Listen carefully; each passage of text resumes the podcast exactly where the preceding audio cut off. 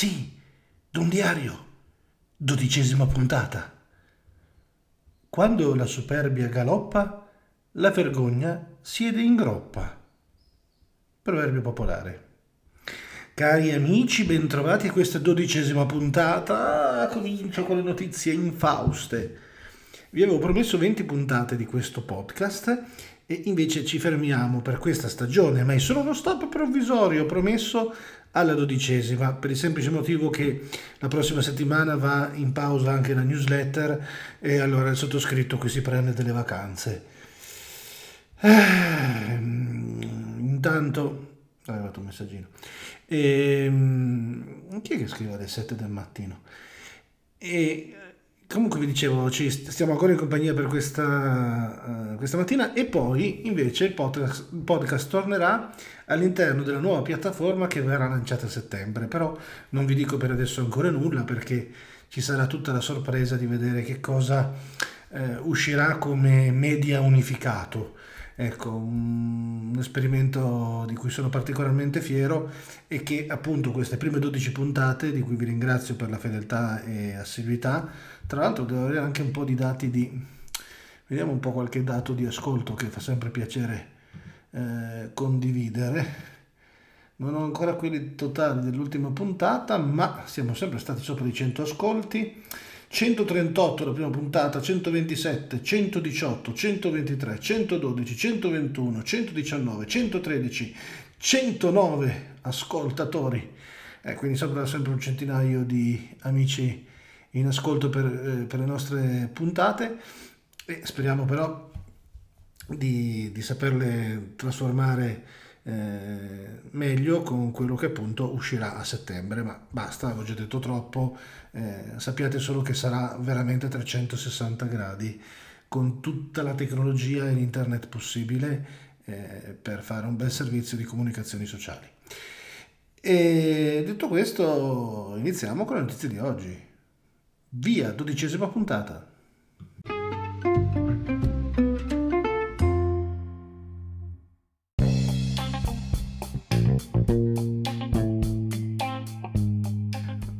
L'ho con le statistiche, con i dati di ascolto, di lettura, ma va anche bene che eh, ogni tanto si pubblicano. Ad esempio, pensate che il sito diocesano ha sui 500 visualizzazioni al giorno che per un sito una diocesi non particolarmente grande, parlo di visualizzazioni uniche, è veramente tanto. Eh, così come eh, Uburetin ha, eh, sui, abbiamo superato abbondantemente i 3.000 iscritti, eh, i lettori però sono in, sempre intorno a un migliaio, devo dire con una leggera inflessione in quest'ultimo mese e c'è sempre stata una crescita un po' per le polemiche, un po' per intorno al periodo di, del Festival di Sanremo che regala sempre nuovi lettori e nuovi fedelissimi da quel momento. E, mm, però i numeri sono questi qui. Ve li dico perché poi eh, vai a vedere le statistiche dei, dei grandi media e di questo dirò una cosa anche sulle tirature dei libri perché ogni tanto bisogna giocare a carte, carte pulite, tante volte viene venduto per, per oro quello che neanche paglia. Oggi eh, i messaggi... Perché non tolgo le notifiche? Sono proprio scemo. Comunque, ehm, l'Huffington Post, eh, ad esempio, un sito online di notizie che prende... Eh, che, che, era collegato all'Huffington, all'Huffington, Huffington Post eh, si vede che è l'ultima puntata. All'Huffington Post, eh, grande, grande sito di notizie internazionale, di cui la versione italiana ne era eh, un appendice, era stato creato col gruppo Jedi, di cui abbiamo già parlato diverse volte, proprietario della stampa eh, di Repubblica in capo in seno alla famiglia Agnelli. Ecco, eh, una testata del genere adesso è sganciata dalla testata madre, appartiene del tutto al gruppo Jedi e continua eh, in, in, quella maniera fare informazione, ha reso pubblico tramite Mattia Feltri, che ne è responsabile, eh, il numero dei suoi abbonati. Pensiamo che un marchio di questa tiratura abbia chissà quanto, si sta parlando di in Italia meno di 5.000 abbonati. Non stiamo parlando certo di lettori, eh? Mm, però eh, Ehm, va, fatto, va fatta una considerazione. eh, queste giornate, questi, questi, questi eh, siti non sono una newsletter, hanno dietro una redazione fatta di diverse persone, devono coprire tutti gli ambiti del sapere, devono uscire continuamente con eh, informazioni eh, aggiornatissime e un feed di notizie praticamente inesauribile. Il fatto di eh, avere 5.000 abbonati eh, e dover tirare fuori stipendi, spese di mantenimento server e tutto il resto, eh, certo c'è la pubblicità che la fa da padrone, però eh, vuol dire che insomma gli strumenti eh, anche forse più in vista non è che raggiungano chissà eh, quali numeri. Lo dico perché prima parlavo dei libri, non pensate che quando trovate eh, nelle librerie i libri, i volumi con la fascetta, eh, tre edizioni in una settimana abbiano venduto 100.000 copie. O meglio, qualche volta succede così, ma la tiratura media di un volume, anche di un grandissimo autore, eh, vi faccio un, un, caso su tutti, un Bruno Vespa, arriva alle 6-7 mila copie, quindi mh, mm, che, che, sono letterature che, che, che, può avere anche un, un discreto autore di, di, campagna che si occupa di religione. Quindi eh, non pensiamo mai a numeri al di là degli altisonanti eh, successi che, eh, che, vengono, che vengono cantati dagli editori. Insomma, lezione di questa puntata, la prima se vogliamo segnarcela, è prendere sempre, sempre, sempre le informazioni dei, delle vendite con le pinze, eh, soprattutto quando sono troppo osannanti, circondate di successi incredibili.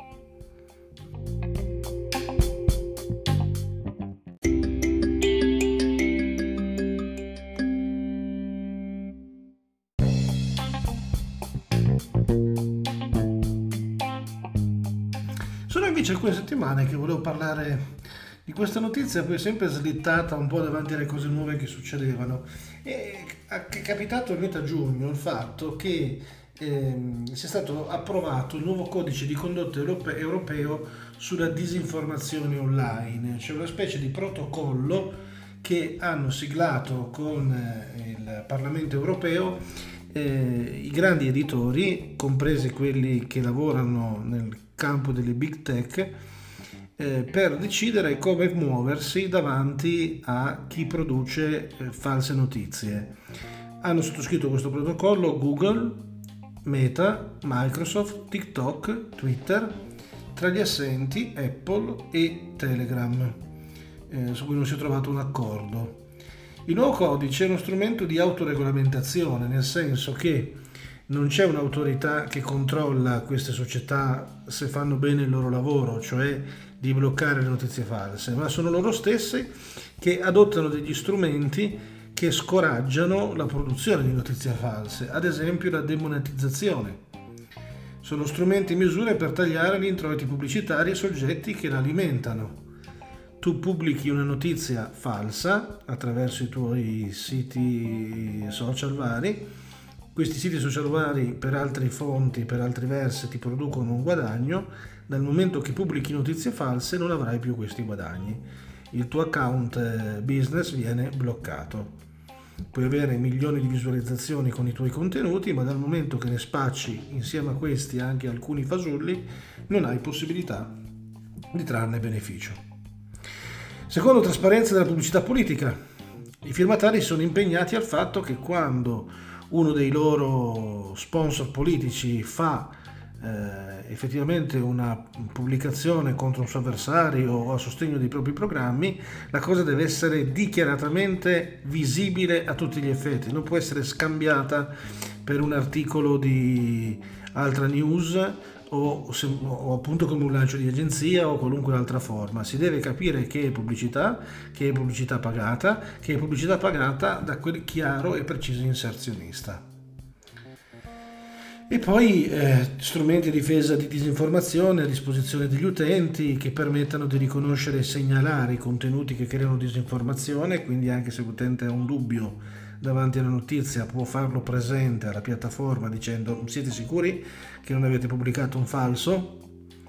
Il fatto di poter accedere a fonti autorevoli di verifica e eh, dare anche più potere ai ricercatori, cioè eh, ci sono delle società che sono specializzate nel rintracciare, nel fare il fact checking e quindi rintracciare notizie eh, false. Mm, molte volte però, avendo un panorama mondiale eh, da seguire, non riescono sempre a prendere tutti i pesci e quindi eh, chiedono uh, di, di avere strumenti di ricerca integrati all'interno delle stesse piattaforme per svolgere meglio questo lavoro e pare che sia una delle cose che appunto il, eh, questo codice di autoregolamentazione darà. Funzionerà questa cosa? Boh, intanto vediamo. Mi spiace che qualcuno come Apple non ci abbia eh, partecipato. Eh, insomma, è da mettere ancora un po' a punto, però è sicuramente un primo passo.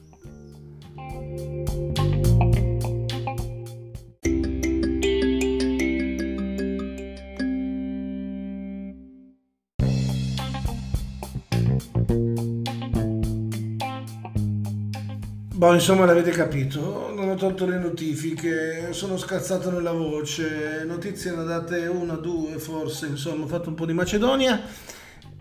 Volevo soltanto augurarvi buona estate volevo ringraziarvi per averci seguito, letto, commentato, condiviso, sostenuto per oltre 500 puntate del Bulletin e per 12 puntate di questo podcast. Tutto ritornerà in una salsa veramente particolare a settembre per cui se siete dalle parti del sito di Diocesi Ventimiglia o dal mio dondiego.me vedrete che cosa c'è in programma e credo che vi piacerà assai. Andiamo sul 3.0 questa volta, altro che il 2.0. Grazie di essere qui, Don Diario vi dà appuntamento appunto allora dopo l'estate e Domani mattina cosa fate? Cosa fate? Bravi, andate a messa. Sì, sì, sì, vi aspetto lì. Eh? Ciao amici, grazie.